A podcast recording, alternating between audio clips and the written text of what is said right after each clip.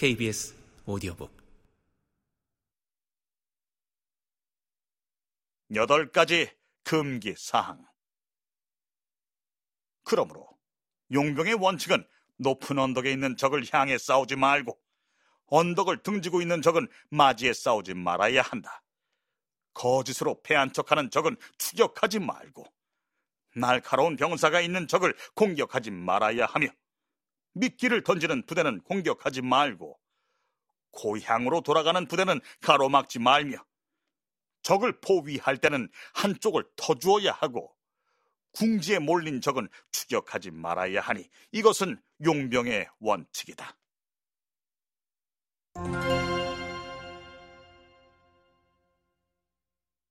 이 단락에서는 용병의 여덟 가지 금기 원칙을 다루고 있다.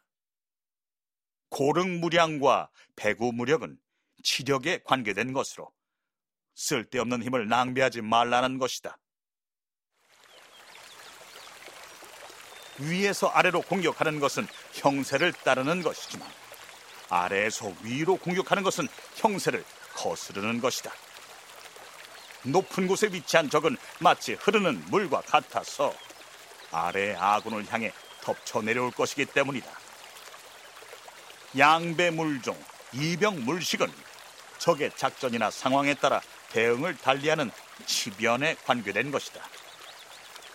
적이 거짓으로 도망가는 척하는 것과 미끼를 던지는 것을 꿰뚫어 볼 줄 알아야 한다. 귀사물알과 위사필괄, 풍구물박은 치심에 관계된 것이다.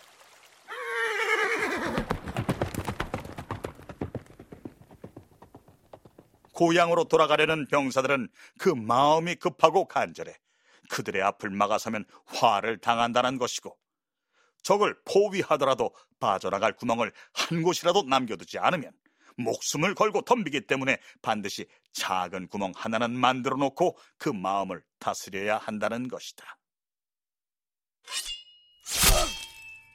예졸 물공은 치기에 관계된 것으로 날새고 억센 병사들과 맞붙어 싸우면 이긴다 하더라도 그 과정이 매우 고생스럽기 때문에 피해야 한다는 것이다.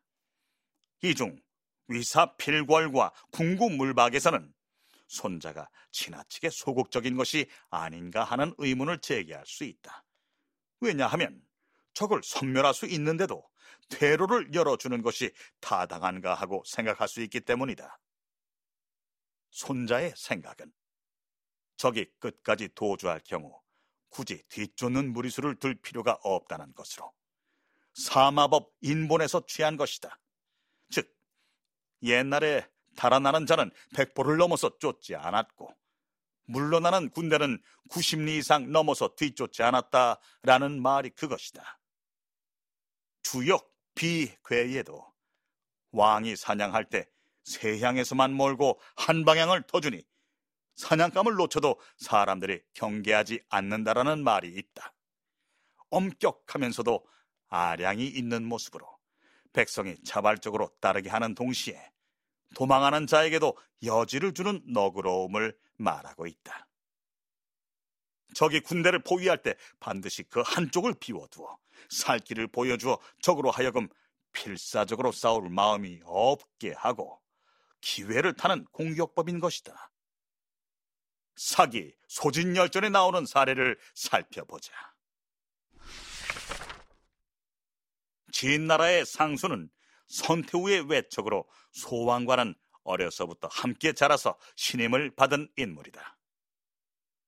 이 때문에 상수가 초나라에 갔을 때 초나라에서 그를 극진히 대접하였다.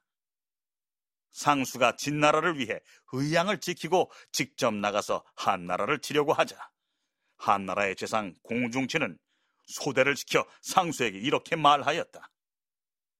짐승도 궁지에 몰리면 수레를 뒤엎는다고 합니다. 공은 한나라를 무찌르고 공중치를 욕보이려고 합니다. 공중치는 지금 한나라를 근거로 다시 진나라를 섬기고 봉토를 받으려 생각하고 있습니다.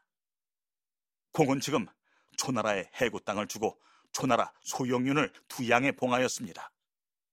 이렇듯 진나라와 초나라가 힘을 합쳐 다시 한나라를 친다면 한나라는 반드시 멸망할 것입니다.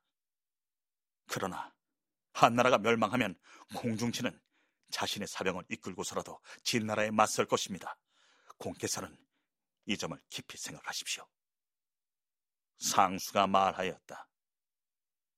내가 진나라와 초나라의 힘을 합치려는 것은 그것으로 한나라를 치기 위해서가 아니오. 그대는 나를 대신해서 공중치에게 진나라와 한나라는 화합할 여지가 있다고 전해 주시오. 한나라는 진나라와 초나라 사이의 작은 나라로 늘 강대국의 시달림을 받았지만 그 사직을 보호하지 못할 정도로 핍박을 받으면 목숨을 걸고서라도 대항할 수밖에 없다는 이야기다. 상수는 그것을 이해하고 약간의 틈을 두어 한나라가 진나라의 행로에 거슬리는 행동을 하지 않게 만들었다.